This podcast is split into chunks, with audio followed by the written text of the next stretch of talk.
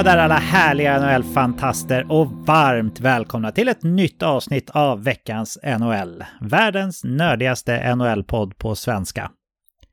Vi närmar oss trade deadline med stormsteg och det börjar faktiskt, eh, som ni har märkt, röra sig lite på trade-marknaden redan nu. Det och mycket annat kommer vi prata om idag. Idag, då är vi en dynamisk duo som vi har att bjuda på i hörlurarna. Så förutom mig själv, Patrik Andersson, så välkomnar vi också vår fina norrländska vän Olof Sylven. Hallå där Olof! Hallå, hallå! Hur mår du och hur har din vecka varit? Ja, men jag mår bra. Haft en eh, kanonfin vecka. Spenderat mycket tid med Astrid nu i helgen och eh, bland annat gjort eh, biodebut för henne. Sen har jag eh, återupptagit mitt eh, Sopranos maratontittande här nu också efter en eh, ja, liten paus runt eh, jul och nyår och sådär. Men du har sett den förut, det är en, en revisit antar jag, eller? Ja, det är det. Jag, jag, tror att jag kan ha missat något avsnitt eventuellt nu, så att eh, det ska bli intressant att se om, om det dyker upp något avsnitt som jag inte har sett. Men hittills så känner jag igen allting. Men Ja, det, det, det är så en jäkla bra serie tycker jag. Det är många som säger att det är den bästa serien som någonsin har gjorts. Är Ja, det nostalgi eller är det sant? Alltså det är, det är både och. Eh, alltså, först och främst det är en sån otroligt bra casting i den här serien. Storyn tycker jag är helgjuten. Eh, sen slutar den i tid också, den ballar inte ur heller. Slutet är också legendariskt bra och eh, sen tycker jag också nu när jag sett om den här att allt håller liksom fortfarande.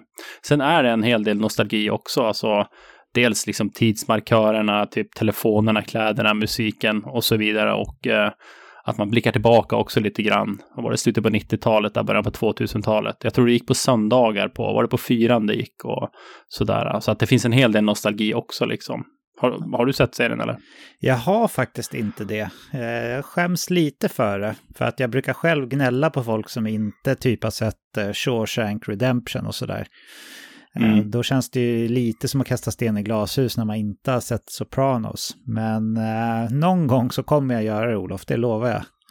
Ja, du får spara till när du blir riktigt sjuk så här en vecka. Det är ju typ, ja, nästan en timmes avsnitt och sex säsonger och ganska, ganska långa säsonger, så det tar ju sin lilla tid. Men jag Ja. är inne på eh, säsong fem nu och har väl gjort fem, sex avsnitt, så att eh, ja, snart sista säsongen. Då. Ja, det är cool. På tal om det, har du sett eh, den hypade The Last of Us? Det som har gått hittills på HBO, eller? Nej, det har jag inte gjort, men eh, det var någon som snackade om den. Men det är väl lite eh, typ, typ corona, eller? Ja, precis. Fast istället för virus är det svampinfektion som har utrotat det mesta av, av mänskligheten. Det kommer från ett tv-spel med samma namn. Och Mhm. eh, det som är grejen då, hittills i alla fall, det har kommit fyra avsnitt hittills. Det är att eh, jag liksom så här, oavsett om jag har lyssnat på sportpoddar, humorpoddar, nyhetspoddar eller vad som helst, så har jag hört så många prata om den här serien. Och framförallt avsnitt tre, som eh, liksom unisont mer eller mindre, om man räknar bort eh, vårat Discord-forum, Olof, där verkar man inte tycka riktigt samma, men i övrigt unisont så verkar det som att eh, folk säger att avsnitt tre i The Last of Us är det bästa avsnittet som någonsin har gjorts av en serie. Och det är ändå så här, det är ju ett ganska stort statement att göra. Hur många serier minns man ett visst avsnitt av, skulle du säga?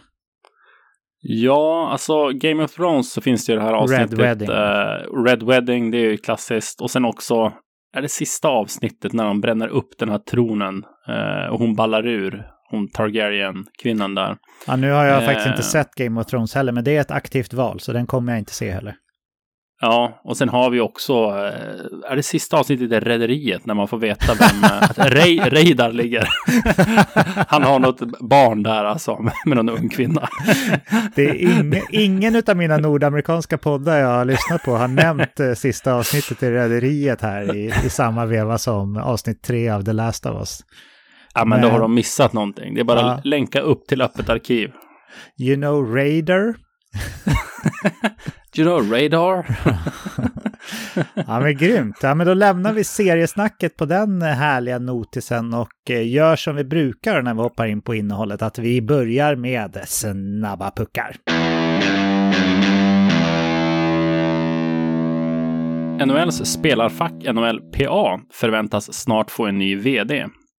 Politikern Marty Walsh, som tidigare varit borgmästare i Boston och nu senast suttit posten som arbetsmarknadsminister för Biden-administrationen förväntas snart bli offentliggjord av spelarfacket. Buffalo Sabres och deras 22-åriga center Dylan Cousins är överens om att fortsätta sin relation även fortsättningsvis.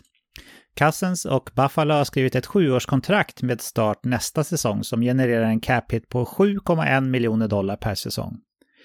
Cousins kommer att spela med det här kontraktet fram tills att han är 29 år, vilket gör att Buffalo har säkrat upp Dylan Cousins under hela hans prime time. Grattis till både Buffalo som får en kanonspelare som sin andra center bakom Tage Thompson och såklart till Dylan Cousins som säkrar sin ekonomiska framtid och samtidigt som han kommer att vara i en bra ålder för att skriva ett nytt fint kontrakt när det här löper ut. Elsparkcyklar anses av vissa vara djävulens påfund. Kanske har Rasmus Andersson nu sällat sig till den skaran människor. Tidigare i veckan blev den svenska Calgarybacken påkörd när han var ute och elsparkskotrade.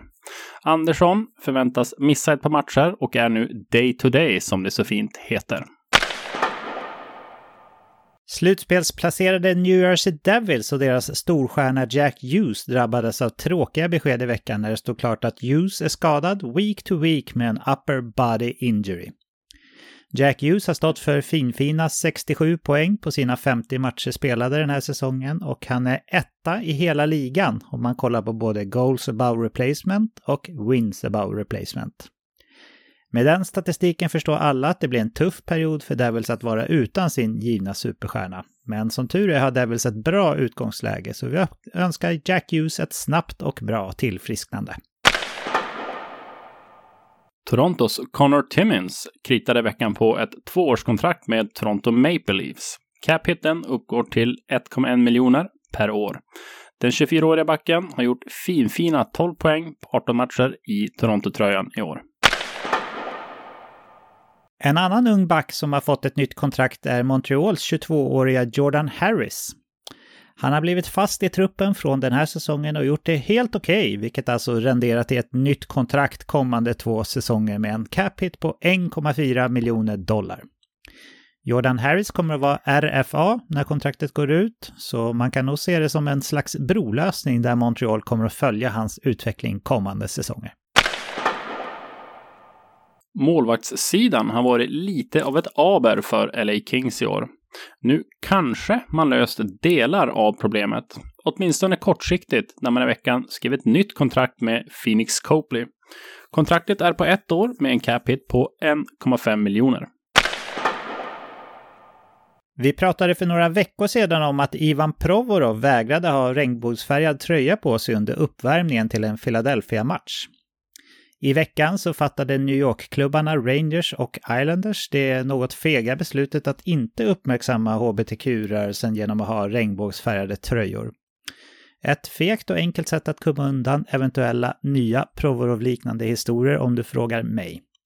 Jag hade hellre sett att spelare som vägrar vara med på uppvärmningen också ställs utanför den matchen. It goes without saying, men vi på veckans NHL stöder hbtq-rörelsen till 100% och önskar givetvis att det vore en självklarhet hos alla och i hela världen. Anton Forsbergs säsong är sannolikt slut. Ottawa-målvakten skadade sig i gårdagsnattens match mot Edmonton. Forsberg fick en motspelare över sig och klarade inte av att lämna isen för egen maskin. Och nu ser alltså säsongen ut att vara slut för Forsberg. Anton var tyvärr inte den enda med efternamnet Forsberg som blev skadad under lördagskvällen och nattens matcher. Även hos Nashvilles Filip Forsberg var olyckan framme när han blev skadad efter en tackling från Philadelphias Rasmus Ristolainen. Tacklingen i sig var schysst, men Forsberg slog huvudet och, eller axeln i både sarg och is och han var rejält omtumlad efteråt. Forsberg fick ta hjälp av lagkamrater för att ta sig ut i omklädningsrummet, så det var inte speciellt roliga scener vi fick se. Nashville låter efter det här meddela att Forsberg är skadad day to day med en upper body injury. Men det mest troliga är att Filip Forsberg kommer att få rehabiliteras genom hjärnskakningsprotokollet och därmed helt enkelt är borta tills han är fullt redo. Och i och med de här Forsberg-olyckorna gånger två så stänger vi veckans snabba puckar.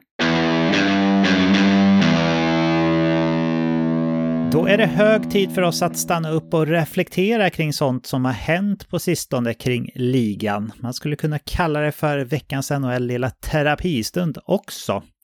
Och jag tänkte ta mig friheten att börja med mina tankar, Olof. Är det okej, okay, eller? Absolut.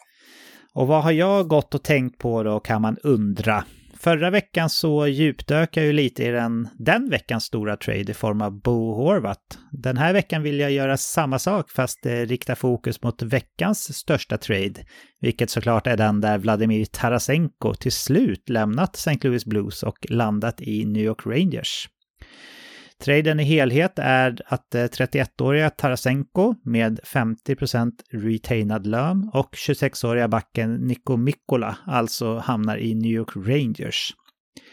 I motsatt riktning går Sammy Blaze tillbaka till sin förra klubb ihop med talangen Hunter Skinner ett av Rangers två val i första rundan av årets draft och då kommer det bli det lägst placerade valet av antingen deras eget eller Dallas val som de också har. Då.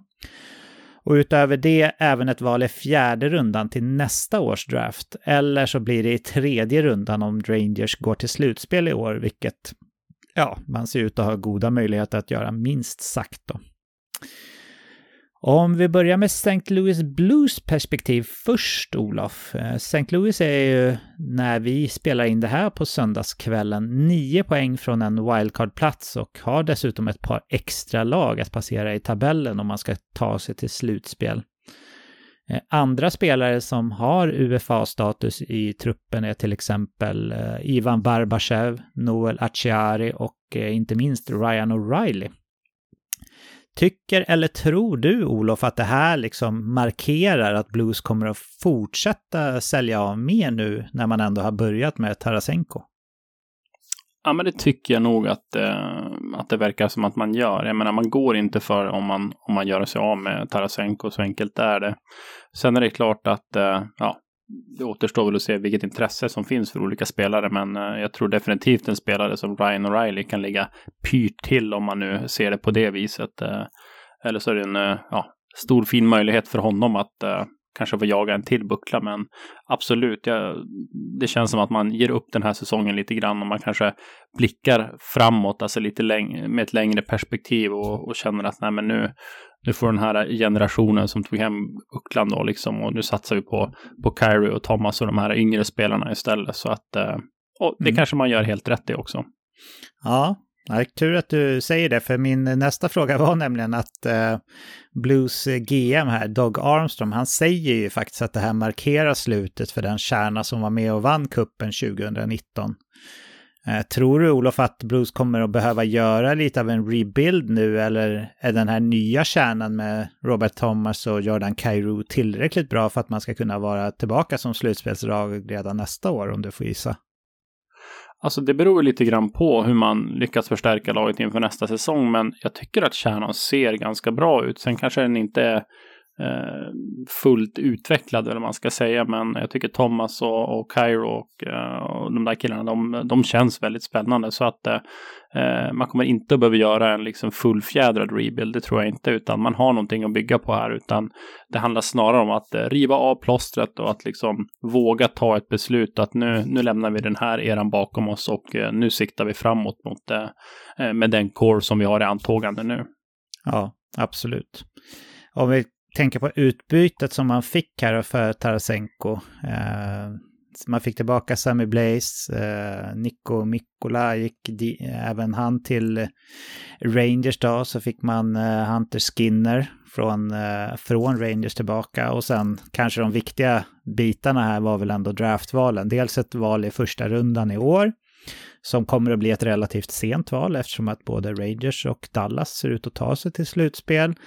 Och eh, om de nu gör det så är det ett tredje val även i nästa års draft. Tycker du att det här är eh, vad du skulle säga ett bra utbyte för eh, Blues med tanke på att det är en en rental man har tradat bort eller tycker du att det var för snålt? Nej, men jag tycker nog att det är ganska bra. Kan du få ett eh, första val för en rental av eh, Tarasenkos klass så tycker jag att du ska vara nöjd. Nu får man lite till också så att jag tycker det är ett ganska väntat utbyte. Eh, Mm, jag lutar nog kanske snarare att det är ett bra utbyte än att det är ett dåligt utbyte om jag måste ta ställning för, för just utbytet då. Mm. Härligt. Om vi istället riktar fokus lite grann på Rangers perspektiv på den här traden då. Skulle du, Olof, säga att Tarasenko är en pusselbit som gör att Rangers tar ytterligare ett kliv i sin status som utmanare i år? Ja, absolut. Vi har varit inne på det här flera gånger förut under säsongen, att det är högersidan som är den svaga sidan eh, hos Rangers i forwardsuppsättningen och eh, där kan ju Tarasenko verkligen komma in och göra skillnad då. då. Eh, dels med sin rutin men också med sin målfarlighet. Så att eh, jag tycker att eh, det är precis det som, eh, som Rangers behöver. Ja, jag håller med. Eh, om man gapar efter mycket så mister man ju ofta hela stycket brukar man säga, men eh, mm, ja, Rangers uttryckte ju att priset var lite för högt i deras smak för att gå efter kanske ännu mer högprofilerade namn som Patrick Kane eller Timo Meyer. Tycker du att man kanske skulle ha gjort det ändå? Att man skulle ha liksom hostat upp ett ännu finare utbyte för att få en Patrick Kane eller en Timo Meyer om vi bara tänker på slagstyrka inför årets slutspel? Nej, det, det, tycker jag nog inte, utan eh, jag tycker nog att de gjorde rätt i att välja Tarasenko. Om det nu hade varit så att man hade behövt gett kanske ett till första val eller en, en ung spelare som kanske representerar ett första val. Då tycker jag kanske det är bättre att, eh, att hålla i plånboken lite grann. Det, man ska ju kunna gå för det ytterligare ett par år här och det gäller ju att eh, man inte lägger alla ägg i samma korg så att säga. Sen mm. eh, Kane har ju inte haft den bästa säsongen heller. Eh, och så. Men eh, det som jag tycker ska bli lite intressant här att se i sommar, eh, om det finns någon form av ambition av Rangers att skriva ett nytt kontrakt med Tarasenko. Han är ju 31 år och eh, ja, möjligtvis skulle man kanske kunna hitta ett lite kortare kontrakt om han själv skulle vilja det då. Hur tänker du kring det Patrik? Ser du att det, det finns en plats för Tarasenko även framöver här eller blir det lite tajt mot eh, lönetaket? Alltså tight, tight kommer det definitivt bli, men Rangers behöver någon slags lösning på sin högersida som är eh, på längre sikt än bara egentligen som, som rental. Eh, kollar vi på deras kontraktssituation nu så har man eh, några ganska framstående spelare som har utgående kontrakt med RFA-status. Bland annat två av tre från den framgångsrika ungdomskedjan i form av Philip Chytil och Alexis Lafreniere. Men även Vitali Kravtsov och kanske framförallt någon som jag tror att Rangers är lite orolig för hur nästa kontrakt ska tänkas ut är Keandre Miller som har tagit stora kliv till att bli en väldigt framgångsrik tvåvägsback som jag ser det i New York Rangers. Då. Så jag tror att med alla de inräknade då, eh, så kan det nog bli ganska svårt för Rangers att få plats med Tarasenko också. För eh, han är väl ingen sån spelare som liksom skriver eh, ett kontrakt på en och en halv miljon för att få spela i Madison Square Garden, va, Olof? Nej, det gör han absolut inte. Och eh, ja, han är ju 31, så han vill ju säkert få åtminstone 5-6 år tror jag han letar efter. Sen eh, om man kan få det till en hög capita eller inte, det återstår väl lite grann att se. Så att, eh, men jag håller nog med dig där att det, det kan bli knivigt att eh, få in honom. Sen, men jag tycker inte att det, ska bli, att det är omöjligt liksom. Eh, Nej. Det finns ju en starkare vänstersida. Man kan ju ja, trada någon annan eh, eller sådär. Men, eh, Vad skulle, skulle du se på och liksom... För om vi tänker på en sån som Jacob Truba generellt, eller inte Jacob Truba utan Chris Kreider.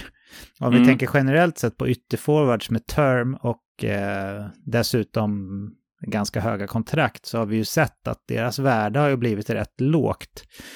Men Kreider gjorde över 50 mål förra säsongen och han taktar mot helt okej okay siffror även den här säsongen. Tror du att man skulle kunna få något bra för Kreider även om det skulle kännas eh, märkligt att se honom i en annan klubb? I så fall skulle man ju frigöra, tror jag i alla fall, gott och väl pengar för att kunna signa Tarasenko. Ja, eh, jag förstår hur du tänker där. Man skulle absolut kunna få något i utbyte. Jag tror inte man får något jätte, jättehögt utbyte. Sen eh, Ja, jag vet inte. Kreider känns ändå på något sätt lite som ett säkrare kort. Tarasenko har ju en, del, en hel del skadehistorik så att eh, jag vet inte riktigt om jag gillar det bytet där. Men det är ju, det är ju typ någonting sånt som måste komma, mm. komma till om man ska kunna eh, kanske signa Tarasenko på lite längre, lite högre cap. Ja. Men eh, ja, vi har ju sett det förut. Det, det, går att trolla med knäna på olika sätt så att eh, man kanske hittar någon annan lösning, men eh, jag tror inte att man kommer att eh, liksom göra någonting förhastat här, utan nu, nu vill man se hur Tarasenko funkar i Rangers och eh, sen får man se hur intresserade de båda parterna är sommar av att förlänga, men eh, skulle jag gissa så tror jag inte han blir kvar i Rangers, men jag, jag tror inte att det är omöjligt. Nej, Nej jag tycker också att eh, utbytet som man skickar visar på att Rangers inte kände sig liksom helt pottcommittade att eh, faktiskt eh, resigna Tarasenko. Så kände jag ju inte med Islanders när Bo Horvath kom, utan då kändes det som att här kommer Onkel Lou definitivt gå för en förlängning. Men eh, som sagt, jag känner inte riktigt samma sak med Tarasenko. Men om vi ska prata lite grann om Rangers chanser här i kommande Stanley Cup också, Olof. För kikar jag lite snabbt på det här lagbygget så tycker jag faktiskt verkligen att man har det som krävs för att gå riktigt långt. Eh, börjar vi bakifrån så har vi ju en av ligans absolut bästa målvakter. Eh, backmässigt så är Adam Fox en högst trolig Norris-kandidat och eh, han är sylvass i både offensiven och faktiskt något underskattad som en riktigt, riktigt bra, en av de bästa defensiva backar också. Utöver det så har man flera bra tvåvägsbackar, inte minst Keandre Miller som jag nämnde tidigare och så har man Ryan, Miller, Ryan Lindgren. Ryan Miller hade varit en riktig räv, men eh, inte någon bra back kanske. Ryan Lindgren. Och sen så har vi ju en slutspelsräv också som motståndarna fruktar lite grann mer i, i Jacob Truba som vi såg gå bärsark förra slutspelet då. Framåt har man i och med Tarasenkos intåg eh, tre riktigt fina kedjor som alla är offensiva hot. Dels eh, Panarin och Tarasenko ihop med Mika. Eh, men också en andra kedja med eh, Trocek och Kreider. Och sen får vi inte glömma bort den här ungdomskedjan då med Chytil, Kakko och Lafreniere som har visat sig vara riktigt bra ihop och som kanske var Rangers bästa kedja i förra slutspelet. Olof, har inte det här laget alla ingredienser som krävs för att kunna gå hela vägen egentligen? Jo, jag tänker nog det och eh, en annan aspekt som jag tror är viktigt i det här sammanhanget, man gick ganska långt förra året och det tror jag var viktigt för den här gruppen. Det finns eh, trots allt en hel del unga spelare här, alltså att eh, ehm, det tycker jag också talar till Rangers fördel. Och vi jämför till exempel med Devils som går väldigt bra i år. Det var länge sedan de var i slutspelet eh, under en längre period. Så att det, det tror jag kan bita dem i svansen lite grann. Men eh, att Rangers nyligen har varit där, det ger en ganska hög svansföring. Och eh, eh, ja, nej men bitarna känns som att de är på plats. Nu gäller bara att få till eh, det sista där, kemin och eh, ja, att man har rätt form helt enkelt när det gäller som mest. Ja, Ja, men det ska bli spännande att följa i alla fall. Jag tycker faktiskt att eh, den här pusselbiten då eh, gör att Rangers blir ett eh, vassare hot. Tyckte inte att man fick ihop riktigt tre superbra kedjor innan, men nu när man har Tarasenko där i, i eh, topp 6-mixen så, så ser det riktigt bra ut. Det är ju det är en högerforward egentligen med, eh, med Kreider och eh, Trocheck som inte är supervass på pappret, även om det är Jimmy Weezy eller vem man nu väljer att spela med där. Men i övrigt som sagt, tre riktigt bra kedjor, riktigt bra backsida och kanske den bästa målvakten också. Så ja, det finns anledning till att känna sig exalterad tror jag och tycker jag som New York Rangers-supporter. Så vi får säga grattis till er som är det. Vi lämnar Tarasenko-traden där. Olof, eh, vad vill du lätta på hjärtat kring? Ja, in, innan vi lämnar så har jag en fråga till dig bara. Eh, ja. Förra trade deadline så, deadline så värvar man ju ganska mycket, så många spelare, även breddspelare. Tror du att Rangers kommer att göra fler moves inför trade deadline här, eller tror du att man känner sig ganska färdig? Jag kan tänka mig att kanske en eh, breddvärvning på backsidan skulle kunna vara aktuellt. Ja, någon breddvärvning till tror jag faktiskt att man kan klämma in. Eh, det blev ju stor skillnad på New York Rangers från att man eh, tog in Kopp och, och några till eh, förra året. Så, så det finns anledning att försöka bredda ytterligare. Som sagt, en till högerforward som kan spela med, med Kreider och Trocek skulle sitta mumma till exempel. Så nej, det tror jag nog kan hända faktiskt. Mm. Alright, och eh, jag vill fortsätta lite grann på samma tema här. Eh, vi har ju snackat mycket liksom om trade deadline och de här de stora spelarna, om Kane och eh, Timo Meyer förra veckan och Tarasenko nu och så vidare. Men eh, jag har kikat lite grann på ett antal spelare som jag tycker är ganska intressanta, men som det pratas väldigt lite om. Och eh, jag har fem namn som jag skulle vilja prata lite grann med och eh, diskutera med dig då. Och eh, om vi börjar med ett namn som det inte har snackats så mycket om, men som jag ändå tänker skulle kunna vara aktuell för en trade, det är eh, en av dina absoluta favoritspelare i NHL, Kevin Hayes. Okej, okay, när blev han det då? Ja, vi, jag vet inte. Nej, det, men skämt åsido, jag, jag vet att du är ingen jättefan av eh, Kevin Hayes, men eh, säg att Philadelphia skulle typ retaina en eller två miljoner av Hayes lön, skulle inte han passa väldigt bra in i ganska många lag då? Till exempel Hurricanes? Jo, absolut. Alltså det här är ju en forward som jag tycker är god nog för en middle six. Uh, jag tycker inte han är en klockren andra center. Eh, men han skulle kunna duga som andra center i en riktig utmanare ifall man har bra omgivning i övrigt. Huvudsaken man har en riktigt vass center i alla fall. Så ja, retain, hur många år har han kvar på sitt kontrakt? Eh, alltså han är ju 30 år nu. Han har tre år kvar efter den här säsongen då och eh, hans lön är på 7,14 eller något sånt där. Mm. Så att eh, det går ju liksom att ta den och uh, han kommer ändå vara hyfsad ålder under resterande del av kontraktet och uh, jag tänker att i Keynes finns det ju lite frågetecken kring centersidan. Nu gjorde man olika typer av breddlösningar på det mm. inför den här säsongen och uh, sen ska ju Aho ha nytt kontrakt. Jag vet inte om det är två år eller så så att det jag kanske hade varit bra. Har, ja, han har kontrakt den här säsongen och nästa tror jag Sebastian Aho Ja, precis. Mm. Eh, jo, okay. men eh, där skulle han ju faktiskt kunna eh, fylla en bättre funktion än vad Jesper Kotkaniemi gör eh, som motsvarande idag, andra center i alla fall. För det är en spelare som jag definitivt inte ser som en andra center i en utmanare. Det är ja. jag verkligen inte. Nej men absolut, och tre år med Hayes skulle ju ge Kotkaniemi lite, lite tid för att bygga vidare på sitt spel också. Mm. Men om vi då tänker utbyte... Eller, typ... eller typ eh, att någon Jack Drew eller någon kommer underifrån. Det är också ett alternativ. Absolut, absolut. 2019 eh, gick ju Hayes då eh, för ett ganska högt pris ändå tycker jag inför trade deadline. ett första val, ett fjärde val och Brennan Lemieux. tycker du att han är värd ett första val i år och kanske lite mer därtill? då var det en rental vi pratade om från Rangers va? Om inte jag minns Stämmer till Jets. Fel. Det är lite skillnad nu med den här lönetakssituationen som vi har i ligan. Men jag säger så här, om, om Philadelphia skulle retaina två miljoner i alla fall så att Kevin Hayes har en capita på drygt fem. Då tror jag att man kan få någonting för honom i alla fall. Jag tror Kevin Hayes med tre år på 7,14 miljoner, det tror jag faktiskt är ansett att vara ett negativt värde generellt sett i ligan. Eh, vi har ju sett riktigt bra spelare liksom passera waivers till och med för att, ja, men för att lönetakssituationen är som den är. Ja, om jag får kasta ut eh, en fråga till dig Olof om, om eh, passande fit och sådär.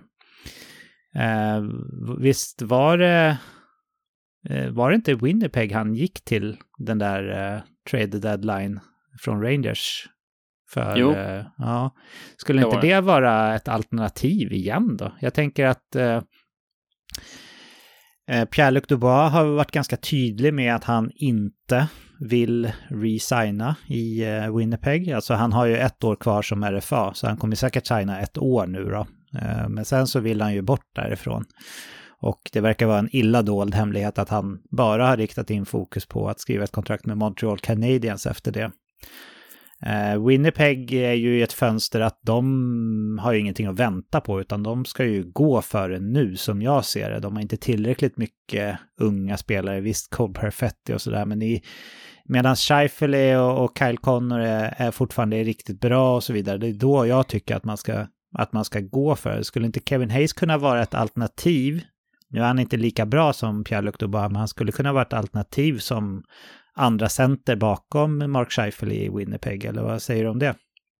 Ja, jag förstår hur du tänker, möjligen. Eh, det som jag ser problemet där, om jag, nu kommer inte jag riktigt, om jag inte missminner mig, jag, jag för mig att uh, han gjorde det inte så jättebra när han var i Winnipeg, var det inte lite grann så? Och, uh, Nej, men det blir ville... ju, det är svårt också ibland när man bara har 20 matcher liksom. Ja, absolut. Och eh, han ville väl inte vara kvar där själv heller, tror jag. Nej, så, så kan, så kan äh, det vara. Det brukar inte jag, folk jag, vilja. ja, nej.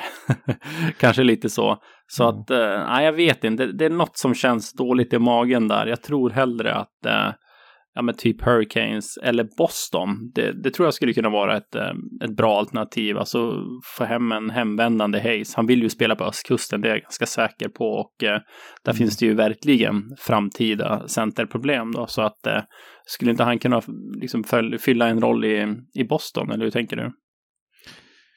Jo, Absolut skulle han fylla en roll, men eh, jag tycker att Boston har större problem än så på sin centersida om vi tänker på några års sikt. Nu tycker inte jag att Boston behöver vara så oroliga om, över hur det ser ut om tre, fyra år, för då har jag svårt att tro att de kommer att vara en allvarlig utmanare ändå.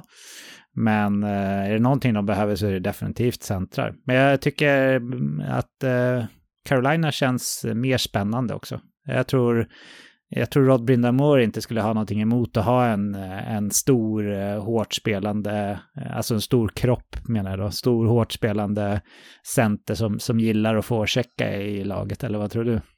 Nej, men absolut. Sen tänker jag också att uh, lite grann som du är inne på där, om Flyers kan retaina lite grann så går nog Hayes värde upp ganska mycket. Uh, mm. Jag tycker nog inte att hans värde är negativt som som du är inne på lite grann. Eh, men eh, ja, med, med lite retain så skulle man kunna få ett hyfsat bra utbud, eh, det tror jag.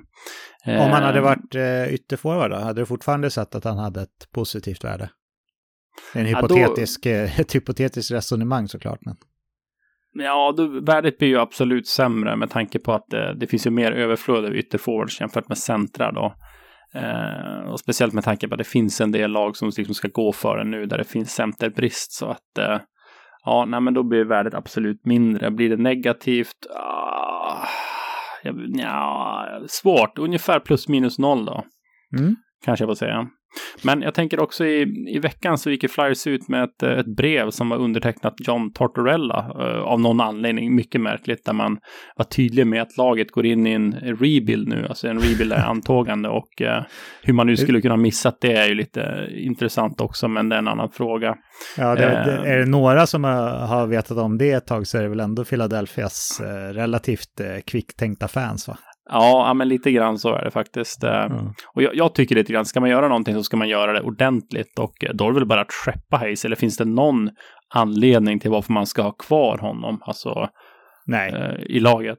Nej, det finns ingen anledning. Eh, om man mm. till och med har liksom till slut får man ändå säga då, kommit till eh, den korrekta insikten att det behövs en rebuild för den här truppen så finns det absolut ingen anledning att sitta och trycka på Kevin Hayes utan det finns spelare som är runt 25-strecket som definitivt kan vara en del av lösningen men eh, de som är där uppe över 30 det, det är bara att skeppa.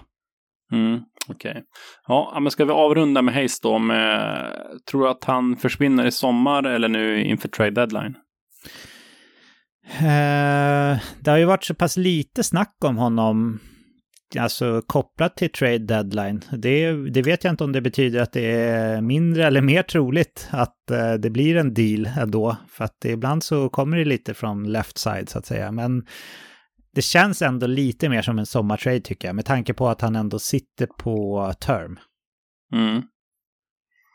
Ja, nej men eh, jag är nog beredd att hålla med där. Kanske att eh, någon centerskala skulle kunna förändra det, men eh, ja, mm. det återstår att se. Ett annat namn som det har kanske pratats ännu mindre om jämfört med Kevin Hayes då, Mattias Ekholm. Han är 32 år, han har tre år kvar på kontrakt efter, efter den här säsongen och eh, har en cap på strax över 6 miljoner då.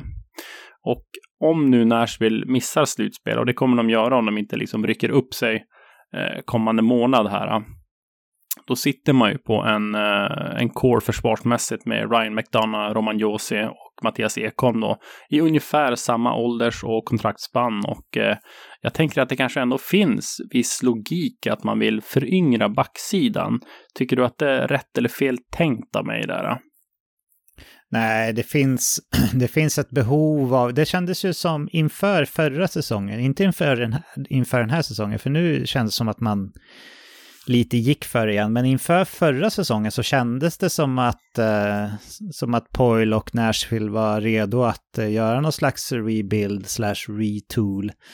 Eh, när man gjorde sig av med Arvidsson med flera. Eh, sen gick det så pass bra förra året. Det var många spelare i laget som hade career year. Och eh, ja, det brukar kunna sluta med ett bakslag säsongen efter när det är många spelare sådär som, som presterar mer, bättre än vad de har gjort tidigare.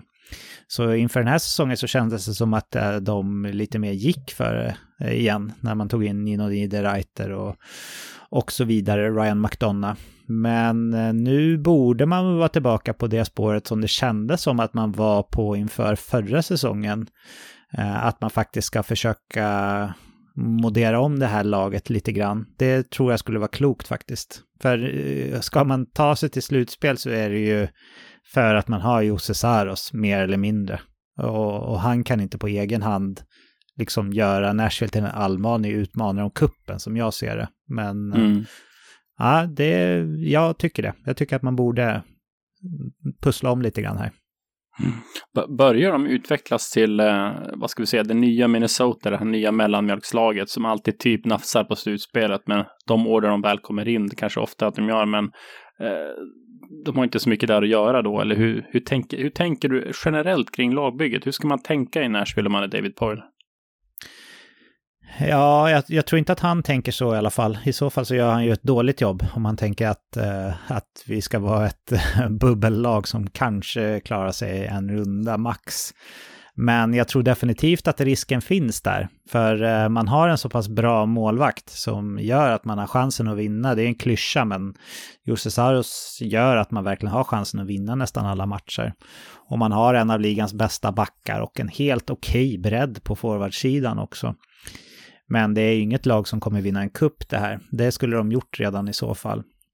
Så risken finns definitivt där. Jag, eh, ja, jag, som sagt, jag tycker jag har fått eh, dubbla budskap här av eh, David Poyle och från Nashville-håll generellt sett inför de två senaste säsongerna. Inför förra kändes det som att de hade insett att de behövde möblera om lite grann eller bygga om lite grann, men inför den här säsongen så kändes det som att man hade tappat den självinsikten jag har ändå ganska högt förtroende för David Poyle i grundutförandet i, i, i, inom mina tankar. Så jag tror ändå att han förstår att den här eh, truppen inte riktigt räcker till. Men de har också ganska många kontrakt som jag tror kan vara svåra att bli av med. Och Mattias Ekholm är ett av dem faktiskt. Mm.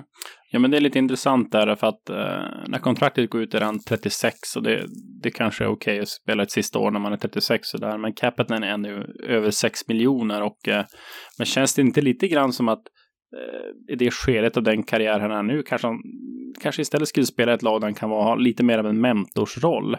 Tror du att eh, det finns liksom möjlighet för Poyle att göra en typ Ryan Ellis trade 2.0 att man lyckas hiva Ekholm och få kanske någon ung talang tillbaka eller så. Alltså förmodligen skulle han behövt ha gjort det eh, samtidigt som han eh, skickade Ryan Ellis. Eh, det var väl just inför förra säsongen va? Eller var det en säsong till? Eh, nu ska vi se här. Um, oh gud, jag kommer faktiskt inte ihåg. Ja, men... Antingen inför förra eller inför för, ja, eller för, förra. förra. Men eh, det var väl där någonstans tror jag. Jag tror eh, tåget för att få någonting för Mattias Ekholm har nog lite gått. Han har tappat av ganska mycket från den här säsongen om man kollar på underliggande siffror och så också. Men jag tror, precis som du säger, att han är en ganska bra mentor. Det känns som en...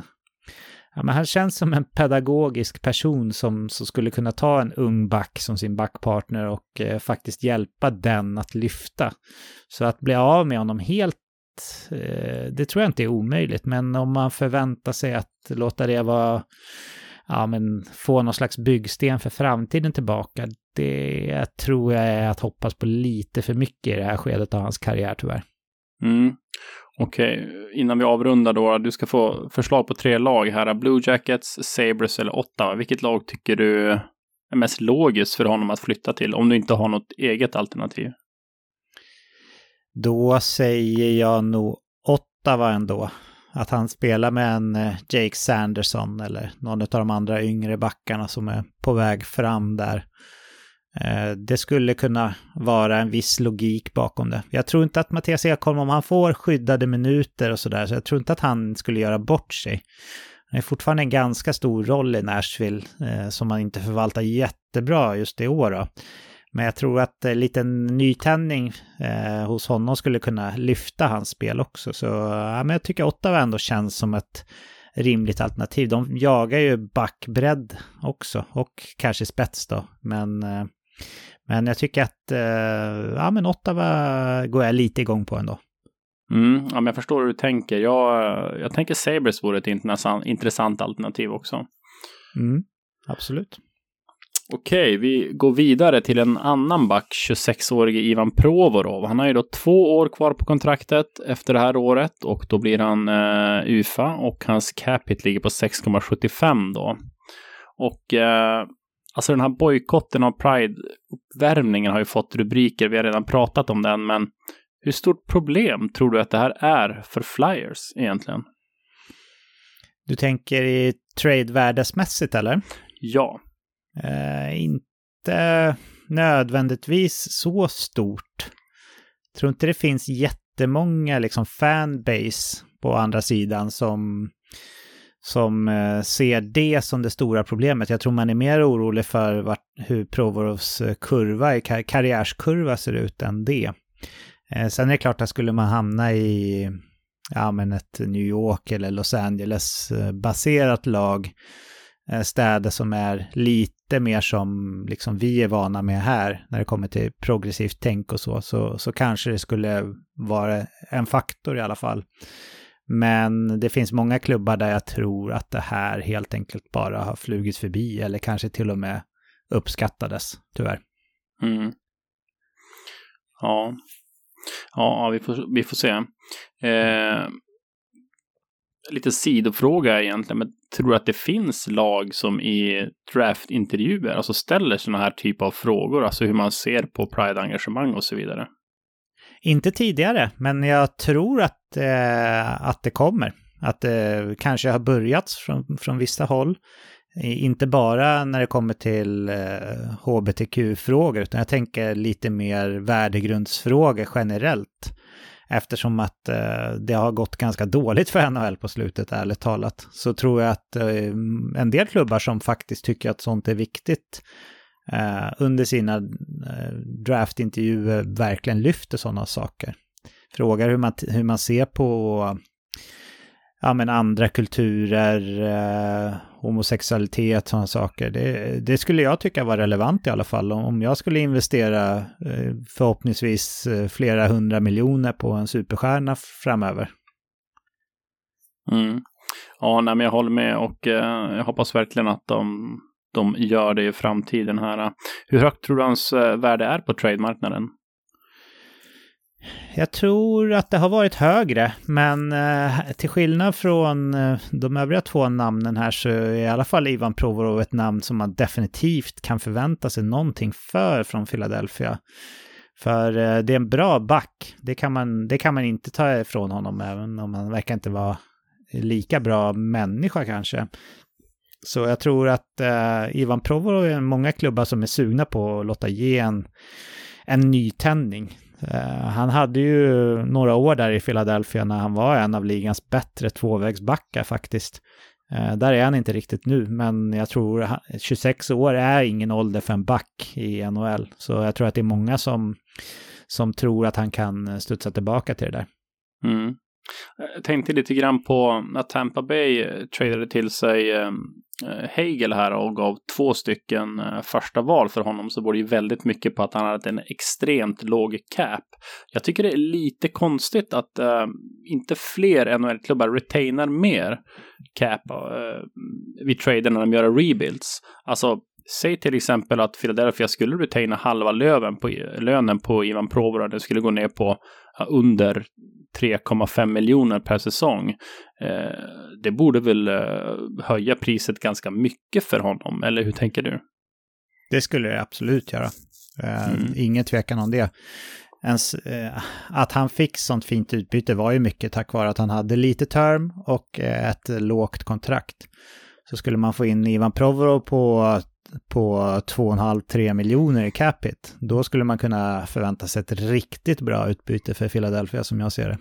Mm. Ja, det är lite märkligt att det inte sker fler sådana trader tycker faktiskt jag, men uh, ja, vi får se. NHL-lagen kanske kommer på det snart. Inte det på, kan inte det bero på att det är så få klubbar som verkligen fullskaligt går in i en rebuild? Oftast tycker jag de använder namn som retool och sådär, om det ens är Eh, jag har inte sett så många lyckade exempel på det, men man brukar vara lite rädd, tycker jag, från eh, NHL-klubbarnas sida att faktiskt eh, committa till en rebuild på det sättet. För om man tror att man ska kunna gå till slutspel redan nästa år och sådär, då, då vill man ju gärna fylla ut löneutrymmet med egna spelare, inte sådana som man retainar på. Jag tror att det kan ha lite med det att göra kanske.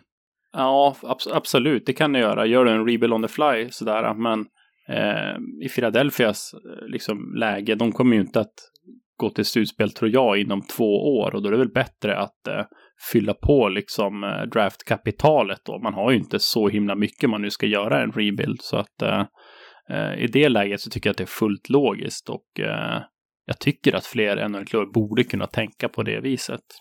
Jag håller med. All right. Eh, Tyler Bertuzzi då. Det är, alltså, det är lite av en favoritspelare för mig i Detroit. Eh, han har haft det lite tyngre i år, skador. Han har inte, ja, det har inte blivit så jättemycket hockey för honom de senaste åren överlag då med coronaproblematik och så vidare och sådär. Eh, tycker du, han är 27 år, han har eh, ett år kvar efter den här säsongen, eh, eller om det är sista nu, sen är han UFA i alla fall. Eh, tycker du att man bör skriva ett nytt kontrakt med honom då? Hans cap är på 4,75. Du tänker Detroit? Ja. Eh, jag är ganska säker på att de inte kommer att göra det. Det känns inte som att relationen är 100% där mellan Stevie Y och uh, Tyler Bertuzzi efter uh, hans uh, vaccinvägran och ja, men några andra, jag kommer inte ihåg exakt på rak arm, men det har varit några andra små kontroverser sådär. Så jag är rätt säker på att han inte kommer bli kvar i Detroit faktiskt. Mm. Formen är väl kanske lite sisådär, kanske inte får Eh, Eh, jättestor roll i år heller i Detroit, men han är väl ändå den typen av spelartyp som brukar efterfrågas ganska mycket i slutspelet. Eh, vad tror du han skulle kunna inbringa för värde för Detroit? Eh, svårt att säga. För som vi har varit inne på innan så verkar det som att värdet på ytterforwards är generellt sett rätt mycket lägre än, än centrar. Och eh, Bertuzzi är ju ytterforward. Vi såg ju Tarasenko gick relativt billigt här. Jag skulle inte säga att eh, Bertuzzi kan generera ett lika bra utbyte som, som Tarasenko. Eh, men kanske om man räknar bort det valet i tredje rundan. Man skulle kunna få ett första val för honom ändå. Det ser jag inte för osannolikt faktiskt av en, av en utmanare. Ja, vi får se. Jag, jag håller med. Det, han, det, är svårt att sätta en prislapp på honom, men uh, ett andra val är han definitivt värd i alla fall. Men uh, kanske, ja, men det håller jag med om. kanske ett första val. Han, kanske, han befinner sig lite grann i den här situationen, tycker jag, som Wayne Simmons befann sig i när uh, Flyers ville trada honom. Det kändes som att de ville verkligen, verkligen ha ett första val och kanske att han hade varit värd det för något år sedan eller sådär. Men nu känns det som att eh, ja, han är inte så het på marknaden och eh, hans värde är inte det högsta så att eh, ja, skadebekymmer också. Skadebekymmer också och ja, nej, men det, det kanske blir ett, ett andra val eller någonting sånt då. Ja. Yes. Okej, vi fortsätter på backsidan här.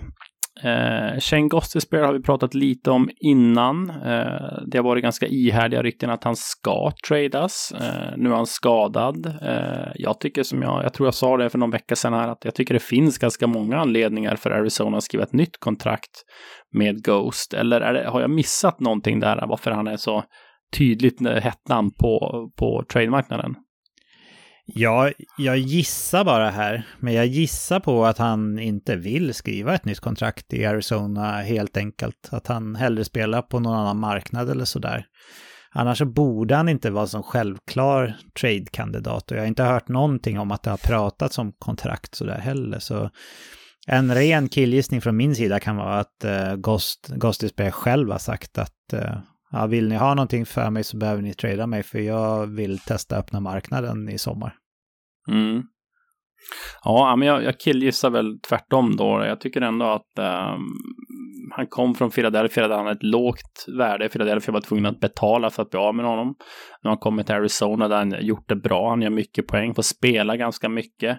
Så det känns som att eh, potentiellt sett borde han kunna trivas bra där då. Eh, men även om man blir flippad nu liksom inför trade deadline, tänker du att det finns någon möjlighet att han kanske ändå återvänder till Arizona efter slutspelet? Eh, ja, omöjligt är det inte, men eh, det är sällan vi ser det. Att, att man gör en, ja, en trade kring trade deadline och sen kommer spelaren tillbaka. Det, det händer, men det är väldigt ovanligt. Det pratas oftare om det än vad det faktiskt sker i verkligheten i alla fall. Mm. Ja, men absolut, så är det. Uh, jag ger dig tre klubbar här nu då. Uh, Hurricanes, Flames eller uh, Tampa Bay. En typ av Chattenkirk-lösning tänker jag mig där. Hur tänker du? Eller har du någon annan klubb på lut som du tänker vore logisk för Gostisbehere? Nej, jag tänker både Carolina och Calgary är, eh, är riktigt rimliga alternativ för, eh, för Ghost. Eh, Carolina för att Brent Burns kommer inte bli yngre. Han kanske inte kommer vara deras lösning på powerplay-sidan i all framtid. I övrigt så har de mest starka tvåvägsbackar faktiskt i Carolina. Så en backup till Burns om han skulle bli skadad eller när han inte håller längre så, så har man Ghost där på plats och då tänker jag ju en resign också då såklart. Och även Calgary där jag har varit inne tidigare på att jag tycker att Rasmus Andersson kanske inte är en legit powerplay 1-back i en utmanare. Eh, jag vet inte om jag tycker att Gostisberg är det heller, men jag ser i alla fall att han skulle, de skulle kunna sporra varandra till att prestera bättre i alla fall. Och även där i Calgarys fall då tänker jag mig lite av en resign-grej då i så fall. Tampa Bay, ja, men då snackar vi ju definitivt en rental i så fall. Men jag, jag gillar Calgary och Carolina-tänket. Mm. Ja, Calgary och Carolina har ju lite problem på powerplay-sidan här också. Det går inte riktigt lika bra för dem mm. i år som det har gjort tidigare år. Okej, men eh, tror du att han blir tradad, ja eller nej? Mm, ja, det tror jag nog. Mm. Okay. Eh, det behöver inte vara en nackdel att han är skadad heller. Eh, utan det kan ju bli en sån här att han råkar vara tillbaka till slutspelet liksom. Så att, eh, så att en utmanare skulle kunna ta emot honom. Mm. Utan lönet, alltså utan cap. Mm. Ja, han är ju dock en sån här spelartyp, typ av back som jag tycker sällan går inför trade deadline och kanske sällan efterfrågar särskilt mycket och ger ett jättehögt utbyte. Hur tänker du kring det? Oftast så är det ju liksom kanske lite mer rutinerade tvåvägsbackar, liksom kanske lite större, lite fysik som, som, som brukar ben gå. Chero. Ben Chero. Han gick väl för ett första val förra året, gjorde han inte det? Eller? Jo, första val plus tror jag till och med. Jag kommer inte ihåg exakt, men det var minst ett första val i alla fall. Mm. Vilket kan... ju såklart är galet, men eh, det gjorde han.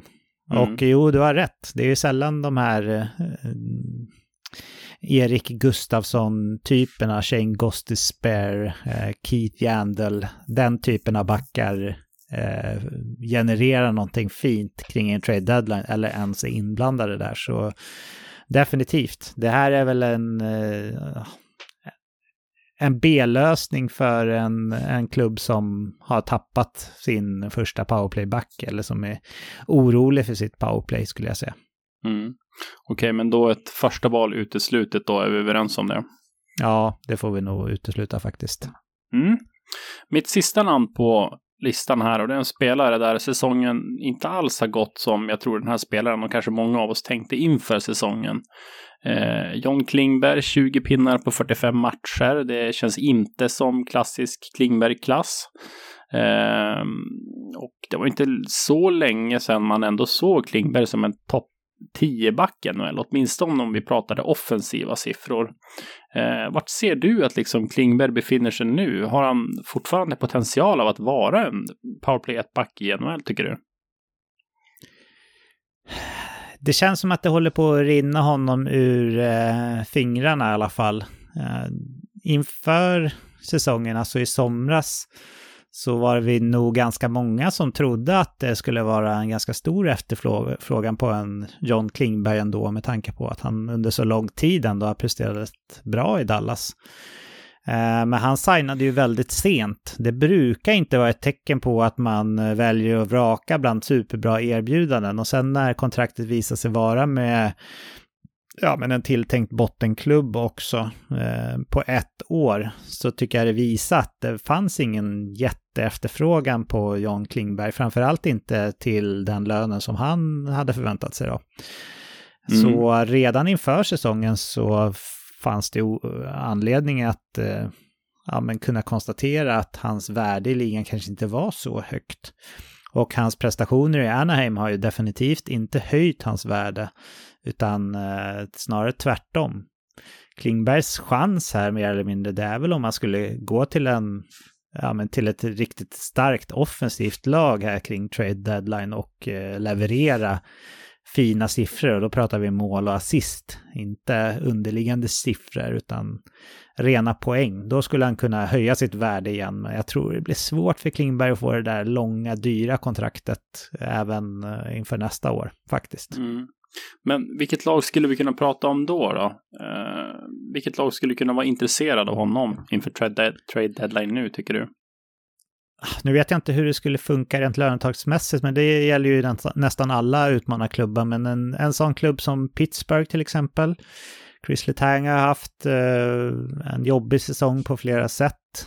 Och ja, har väl historiskt också haft lite skadebekymmer. Jag tycker inte att Jeff Petrie är eh, nödvändigtvis ett jättebra alternativ att, att vara offensiva valet. Och dessutom tycker jag John Klingberg har mer spel i sig än, än Jeff Petrie i deras respektive skede av karriären just nu också. Så ja, men typ ett Pittsburgh eller ett eh, Washington där John Carlson är skadad tills vidare. Så något, något sånt lag där, där det finns vassa offensiva spelare som, som kan hjälpa honom på traven och leverera poäng. Mm. Ja, men det låter rimligt. Det har ju snackats en del av Oilers. Hur tänker du kring Oilers? Ja, det är också ett sånt alternativ. Där tänker jag så här att om man har Tyson Barry, känns inte John Klingberg och Tyson Barry lite liknande? Eh, både i profil och värdesmässigt och, och styrkor eller underskattar jag Klingberg då? Nej, men jag tror du är inne på någonting. Det har ju snackats en del om uh, Oilers, men uh, alltså jag håller inte med om Oilers. Varför, varför ska de ha en ny powerplayback för? De är alltså bäst i NHL i powerplay, 31,5 procent. Uh, man har Barry ytterligare ett år. Man har även Bouchard, Nurse. Alltså det finns alternativ på backplats där. Så att uh, jag tycker Oilers-spåret in, känns inte hett uh, överhuvudtaget. Uh, det känns ju mer som en Jacob Chychrun skulle passa in där och, och göra skillnad. Ja, men absolut. Absolut, det håller jag med om. Eh, Tampa eller Seattle kanske skulle kunna funka för, ehm, eh, för Klingberg. Seattle kanske skulle kunna till och med tänka sig att skriva ett nytt kontrakt med honom i sommar. Sådär. Mm. Eh, Okej, okay. men eh, jag skulle vilja avsluta det här med en fråga till dig. Eh, säg att du är en eh, men säg att du är Seattle Kraken då och eh, du är ute efter en back. Väljer du John Klingberg eller Shane Gostisbehere? Tänk dig att du får honom på de här spelarna på exakt samma cap alltså. Så att frågan är lite grann här, nu. väljer du kanske Ghost som jag tycker kanske är lite sämre spelare men har ändå en väldigt, väldigt fin form nu. Eller väljer du Klingberg som kanske har ett, en högre uppsida men som har en sämre form. Hur, hur skulle du resonera i det läget? Jag hade nog chansat lite på uppsidan där ändå. Jag håller med dig i, i eh, ditt resonemang kring jämförelsen på de, de två. Eh, så jag hade nog chansat på, på Klingberg då om vi pratar samma typ av cap. Det Mm. känns som att han dessutom är bättre offensivt än vad Vince Dunn är, rent spontant i alla fall. Ja, men jag är nog beredd att hålla med där också och eh, jag ser väl större förutsättningar för Klimberg att bli framgångsrik i Seattle jämfört med Ghost kanske också då. då. Mm. Ja, men intressant. Kul att få snacka om mig lite grann med dig Patrik. Jag känner mig ganska färdig med mina namn här. Vill du tillägga någonting eller kring de spelare vi har diskuterat? Nej, jag tycker att vi var en härlig diskussion och eh, man blir ju, man är ju sugen på, på trade deadline. Det är man ju varje år vid den, vid den här tiden, så det, det ska bli kul. Jag hade en annan reflektion också. Jag tänkte att Olof, du får välja om jag ska köra den eller inte. Den är rätt tidlös den reflektionen, så jag skulle kunna hålla på den till annat avsnitt. Vi har spelat in eh, i en dryg timme här, så det är väl ett avsnitt, men jag skulle också kunna tänka mig att köra den nu. Du får välja helt enkelt. Ja, men vi började ju avsnittet med en tidlös tv-serie, så då tycker jag vi kan avsluta på det tidlösa spåret också då. Så kör vi. Ja, men då, då syr vi ihop säcken snyggt, det har du helt rätt i. Eh, då kör jag den. Jag har ju följt, eller ju, jag har i alla fall följt The Athletics eh, motsvarande topp 100-lista med de bästa spelarna i historien, där man har avslöjat listan i omgångar nerifrån och upp. Eh, vi har inte tid för och jag tänkte inte att vi skulle djupanalysera listan, men jag är ändå lite sugen på att höra några korta kommentarer från dig Olof, om jag kör namnen, säg 10 och 10 typ. Känns det görbart tycker du? Ja, men absolut. Ja, då ska jag berätta lite först här att de har, hur de har kommit fram till listan. Det är nio skribenter från The Athletic som har, varsin, har delgett en varsin topp 100-lista. Där man får poäng då. Om man är etta på en lista får man 100 poäng. Är man tvåa får man 99 poäng och så vidare ända ner till hundrade plats på listan som får en unka poäng då. Sen adderas alla nio skribenters poäng och eh, därefter har vi alltså en gemensam topp 100-lista. Så jag tänker att jag börjar uppifrån och ner Olof och säger de tio första namnen så får vi se om det, om det är någonting som vi tycker är värt att stanna upp vid eller om allt låter rimligt. Du får helt enkelt säga till ifall det är någonting som du tycker är värt att diskutera där. Ska vi köra så? Mm. Yes. Okej, okay, då kör vi de tio första då. Föga förvånande etta Wayne Gretzky. Sen har vi tvåa Mario Lemieux. Sen har vi Bobby Orr. Sidney Crosby är den högst placerade aktiva spelaren, fjärde plats. Eh, Jaromir Jagr femma. Alex Ovechkin sexa. Dominik Hasek sjua. Första svensken Niklas Lidström åtta. Phil Esposito nia och Ray Bork tia. Är det något där som får dig att haja till eller som du vill kommentera, Olof? Ja, men jag saknar väl Gordie Howe kanske då. då. Ja, ja, det skulle vara det. Men jag gissar också att även fast det här ska vara liksom en, en lista som är eh, tidlös, eller vad man säger, så tror jag det är svårt för de här uh, skribenterna att uh, räkna med sånt som hände så tidigt. För jag tror det finns väldigt, väldigt få listor, eller namn på den här listan som är liksom 50-60-tal sådär, utan det är, det är helt enkelt eh, senare. Mm. Eh, jag har inte djupdykt om man helt har eh, exkluderat från ett visst årtal eller framåt, men det, det, finns gamla spelare med som, som du hörde där i form av Bobby Orr till exempel och Phil Esposito. Men eh, jag, jag är med på vad du menar med Gordie Howe, men det är väl det att det är svårt som liksom 30-åring och, och med rak rygg kunna säga hur pass bra han var, va? Eller? Ja, absolut. Eh, alltså Bobby Orr tycker jag ändå är given på en topp 10 också. Visst, han spelade inte så många säsonger, men han var ju helt outstanding. Sen är det klart, det blir ju lite knivigt. Sidney Crosby är med på listan. Han har inte liksom spelat klart sin karriär än. Hur, hur kan man värdera den karriären mm. mot typ Conor McDavids karriär. Den är liksom fortfarande i sin linda. Det, det blir ju väldigt svårt, men jag antar mm. att det blir ja, lite mer det man har uträttat sådär. Men eh, nu ska vi, vad låg Crosby på för position sa du? Fyra. Så det är högt. Ja, Före det, Jager. Ja, ja men det, det kanske jag nog ändå tycker han ska vara, men eh, kanske att det är lite högt faktiskt ändå. Mm. Ja, jag, jag vet inte faktiskt. Jag, jag, jag, jag tror att det är att det är rimligt ändå faktiskt. Mm. Eh, Lidström 8, det är väl ändå lite smickrande som svensk eller? Ja, jag vet inte hur många Norris har han. Är det, var det sju, Sju. eller något sånt där? Så att, Ja. ja, ja nej men det, det kan jag köpa, absolut.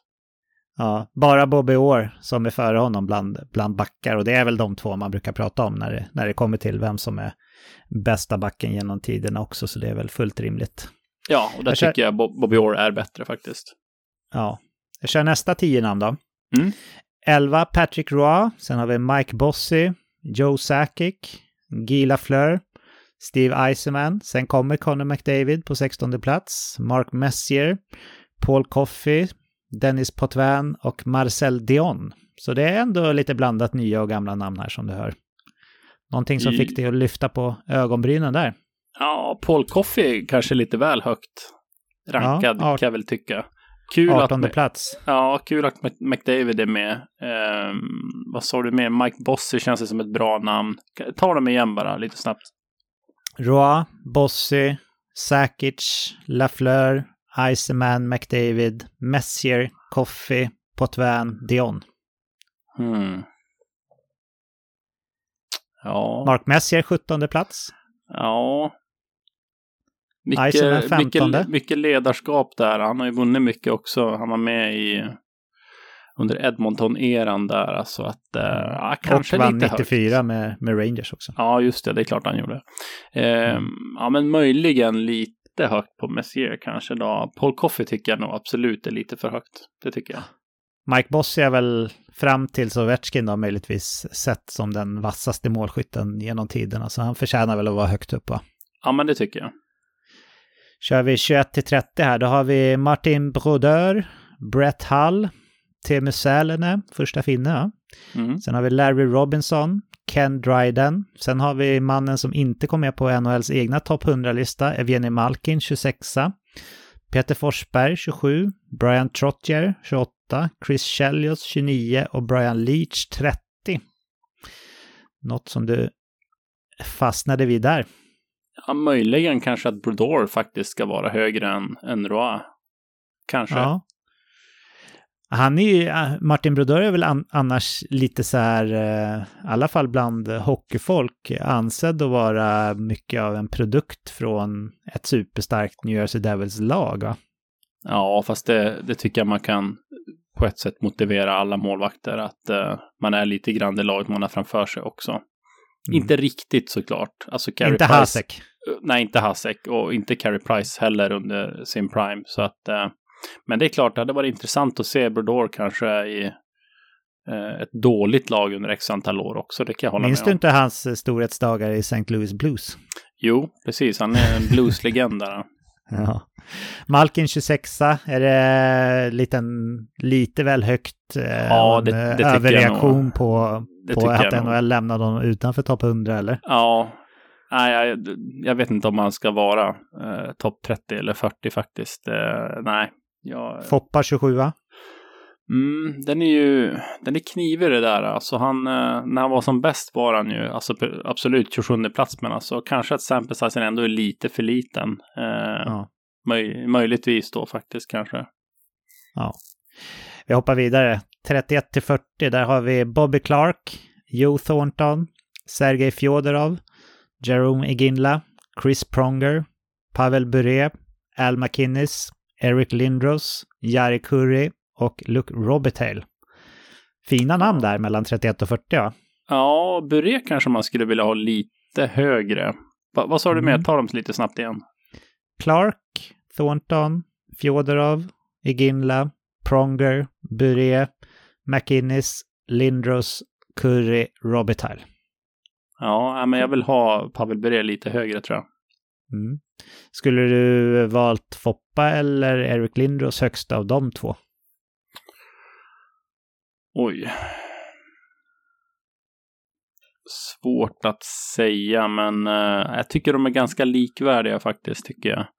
Så lite närmre kanske i positionerna. Ja, ja, alltså.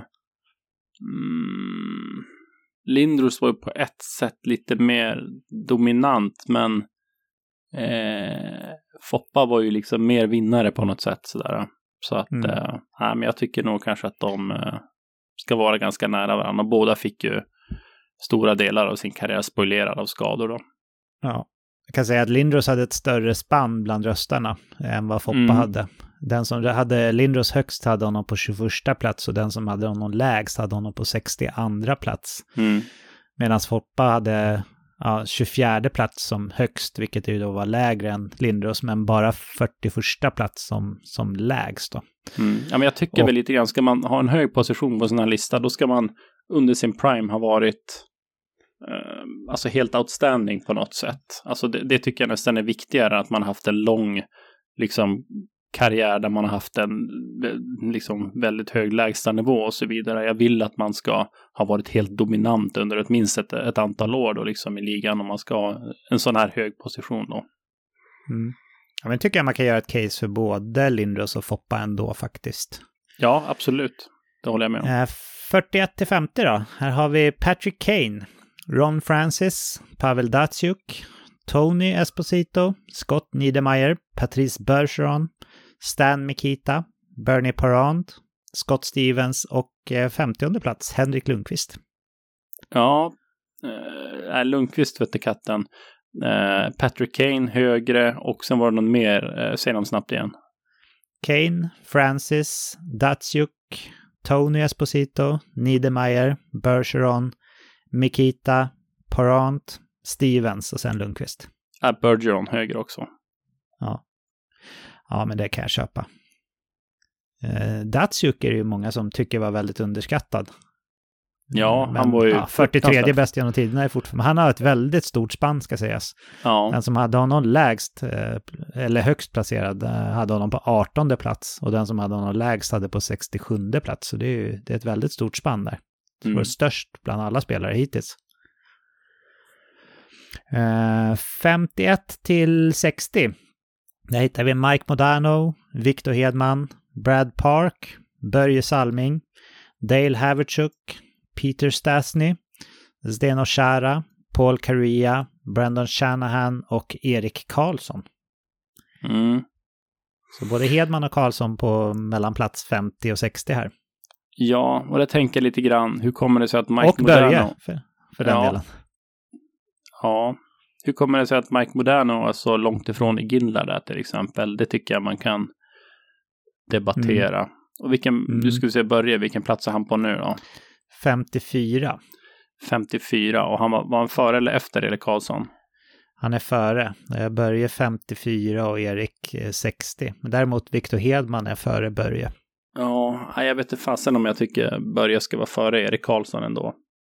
Nej. Det, alltså börja jättelång fin karriär och så vidare men han kanske aldrig var den här äh, absoluta toppen ändå av alla backar i NHL på något sätt. Det absoluta, absoluta, absoluta toppskiktet. Nej, han var väl en sån som var Norris-nominerad typ. Eh, ja. Mer eller mindre hela karriären. Mm. Kör 61 till 70, då har vi Mats Sundin, Martin Saint Louis, Roberto Luongo, Austin Matthews, Jonathan Taves, Doug Gilmore, Mike Gartner, Gilbert Perrault, Adam Oates, Sean Rettell. Det var inget jag riktigt reagerade på där om jag ska vara helt ärlig. Nej. Nej, men eh, jag, jag vill inte påstå att jag har sett jättemycket av eh, Mike Gartner, men eh, det känns som att han var en, verkligen en superstjärna när, när det begav sig. Så kanske jag hade velat haft honom lite högre upp, men det bygger inte på egen, eh, att jag har sett, utan det är bara magkänsla där. Mm, mycket swagger på honom. Ja, väldigt mycket swagger där. Kör vi 71 till 80, då har vi, nu börjar det komma namn liksom som, ja, det väcker inte lika mycket känslor riktigt i en, men, men ändå något. 71 till 80, där har vi Grant Fuhr, Nikita Kucherov, Drew Dowdy, Nathan McKinnon, Steven Stamkos, Daniel Sedin, Henrik Sedin, Duncan Keat, Andrei Vasiljevski och Hugh Newendike. Ja, men kanske att Stamkos och eh, du, jag kan tänka mig att du tycker att Duncan Keat ska vara lite högre, eller? Ja, jag tycker han hade så lång prime. Eh, mm. Att han under så lång tid var en av ligans bästa backar. Fast han faller väl kanske lite av på det här att vara eh, absolut dominant. Det var han ju aldrig. Han har väl vunnit en eller kanske två Norris. En vet jag i alla fall va? Ja, eh. jag, har dålig koll faktiskt. Ja, men han har inte varit den här dominanta backen, utan han har snarare varit i toppskiktet under väldigt lång tid. Liksom. Så Newendike då? Han känns ju som en, som en spelare som man inte skulle ha blivit förvånad och sett lite högre upp på listan tycker jag. Ja, nej, men det kan jag hålla med om. Hur, men hur mm. tänker du kring eh, Stamkos då? Han har ju några fina 60 målsäsongen under den tidiga NHL när det var liksom svårt att göra ens 50 mål. Det är sant. Den, eh, den är... Eh, den kan man inte blunda för. Och han har ju dessutom ett gäng år kvar, så han kan säkert landa högre på den här listan när everything is said and done. Mm. Men eh, ja, jag tycker som här är han till exempel bakom, placeringen bakom Nathan McKinnon. Han är ett par år äldre än McKinnon. Förtjänar ja. McKinnon att vara före Stamkos nu? Nah, Nej, kanske inte redan. Inte. Nej. Nej, det tycker jag inte. Så ja, jag håller med. Vi skulle kunna peta upp honom lite grann. Eh, kör vi plats 81 till 90 så har vi Ed Belfour, Daryl Sittler, Marian Hossa, Serge Savard, Dennis Savard, Billy Smith, Rob Blake, här kommer Carey Price, sen Alexander Mogilny och Shea Webber. Mm. Mogilny hade väl kanske inte så jättelång karriär, men eh, alltså kvalitetsmässigt så skulle det inte känts helt fel att ha honom lite högre upp, va? Men hade han inte hyfsat lång karriär? Måste kolla här. Ja, kanske. Han känns ju... Han, var, han känns han ju som en spelare de, man skulle jo, vara med han var väl en av de första där som, som kom över. Det var väl eh, ett av de här ryssarna som, som var den första svängen liksom. Mm. Så han, han är nog relativt lång. Men säg att han borde kanske vara lite högre upp då. 89-90 första säsongen i Buffalo och sen så 2005-2006 sista säsongen i Devils. Det får man ändå säga är en lång karriär. Ja, det får man nog ta och göra. Ja. Vad säger du om att Carey Price är bakom flera andra liksom, målvakter från hans generation som Henrik Lundqvist, Roberto Luongo och Andrei Vasiljevski? Ja, det, jag är ju en stor Carey Price fantast så att eh, jag hade nog kunnat tänka mig att se honom lite högre upp faktiskt. Men problemet är, han har ju liksom aldrig vunnit. Jag tror att det är det som ligger honom i fatet lite grann. Eh, men det har inte Henke heller gjort. Han var på plats 50 va? Ja, sant. Eh, Carey Price har ju gjort något som väldigt få målvakter har gjort. Han har ju vunnit Hart Trophy.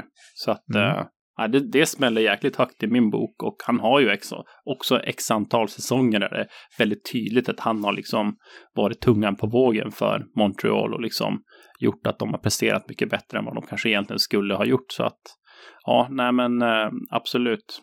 Carey Price högre. Ja. Eh, sista tio namnen här, 91 till 100. Mark Ritchie, eh, Bob Gainey, Mark Howe, Pat LaFontaine, Sergej Zubov, Jan Bychuk, Henrik Zetterberg, Gila Point, Chris Letang och till slut Mark André Fleury. Ja, inte så mycket att säga om, om de här eller? Nej, alltså möjligtvis kanske, du kommer inte ihåg alla namn du har rapat upp här, men jag tänker kanske att det saknas ändå några så här 70-80-talsspelare. Mm. Eh, kanske någon från Kings. Eh, eller sådär. Ja, ja jag skulle nästan... Robert behöva... kom ju med här i alla fall. Ja, absolut. Curry kanske inte framförallt där än. Men jag tänker någon av den här, vad hette den, Triple Crown-linan eller så kanske skulle komma in där. Du kanske sa något av de namnen, jag har glömt bort det bara. Men ja, skulle... det har blivit många, många namn här så. Ja, nej men absolut. Så att, de har också äh... gjort en, en lista som är de 50 bästa spelarna från NHL starta 1970 till 1967. Så mm. eventuellt att de har tagit spelare från 67 och framåt då. Det är väl rimligt då om de har gjort en sån lista också. Ja men absolut. Jag tänker också att en sån här lista blir säkerligen lite färgad av de som har gjort den, alltså vilken generation de kommer ifrån och vilka spelare de har sett och upplevt mer. Ja. Det, det, är till exempel Gila Fleur, han är ju jättesvår för oss att att vi har aldrig sett honom spela live, liksom att kunna Nej. värdera honom och sådär. Så att eh, lite så blir det. Ja, absolut. Ja, nej men det var, det var den. Då gör vi så här Olof att eh, vi avslutar veckans reflektioner och hoppar vidare. Då är vi slutligen framme vid avrundningen för veckans avsnitt. Eh, jag måste säga som jag nämnde tidigare att jag börjar bli riktigt taggad på trade deadline nu och eh, såklart också säsongsavslutningen som eh, följaktligen kommer därefter. Då. Olof, vill du ge några uppmaningsord till våra fina lyssnare innan vi nöjer oss för dagen? Ja men absolut och eh, jag tycker att ni gott och väl kan tipsa en kompis om, eh, om veckans NHL och eh, det kan ni göra muntligen eller skicka ett meddelande på Facebook eller något sånt där. Det hade vi verkligen uppskattat. Annars så finns vi ju som vanligt på sociala medier också, Twitter, Facebook och Instagram och där är det bara att ni hör av er om ni har en fråga eller fundering eller någonting liknande. Tack för det Olof. En annat tips om man vill eh, hjälpa likasinnande att hitta oss så kan man lämna ett fint omdöme eller betyg på vår podd där man nu väljer att lyssna på den. Då kommer vi högre upp när man söker på NHL eller hockey eller liknande saker. Så eh, ja, tack Olof för ett riktigt jäkla trevligt samtal. Precis som vanligt så ger det mig ny energi in i en, en ny vecka här efter att ha fått avsluta den förra veckan på det här trevliga sättet. Givetvis också ett stort tack till alla er som väljer att lyssna på oss. Det är en stor ära som vi gärna förvaltar genom att bjuda på en så bra produkt som möjligt. Så gör gärna som Olof sa där, att skicka feedback till oss om ni tycker att vi kan göra saker annorlunda eller bättre för att ni ska gilla det vi gör ännu mer. Ha en underbar vecka nu allihop. Själv kommer jag ihop med familjen åka iväg på en förhoppningsvis eh, riktigt härlig kryssning runt omkring i Medelhavet i en dryg vecka. Men eh, ja, i och med det Olof så finns det faktiskt bara en enda sak kvar för oss att säga den här veckan. Nämligen hej då! Hej då!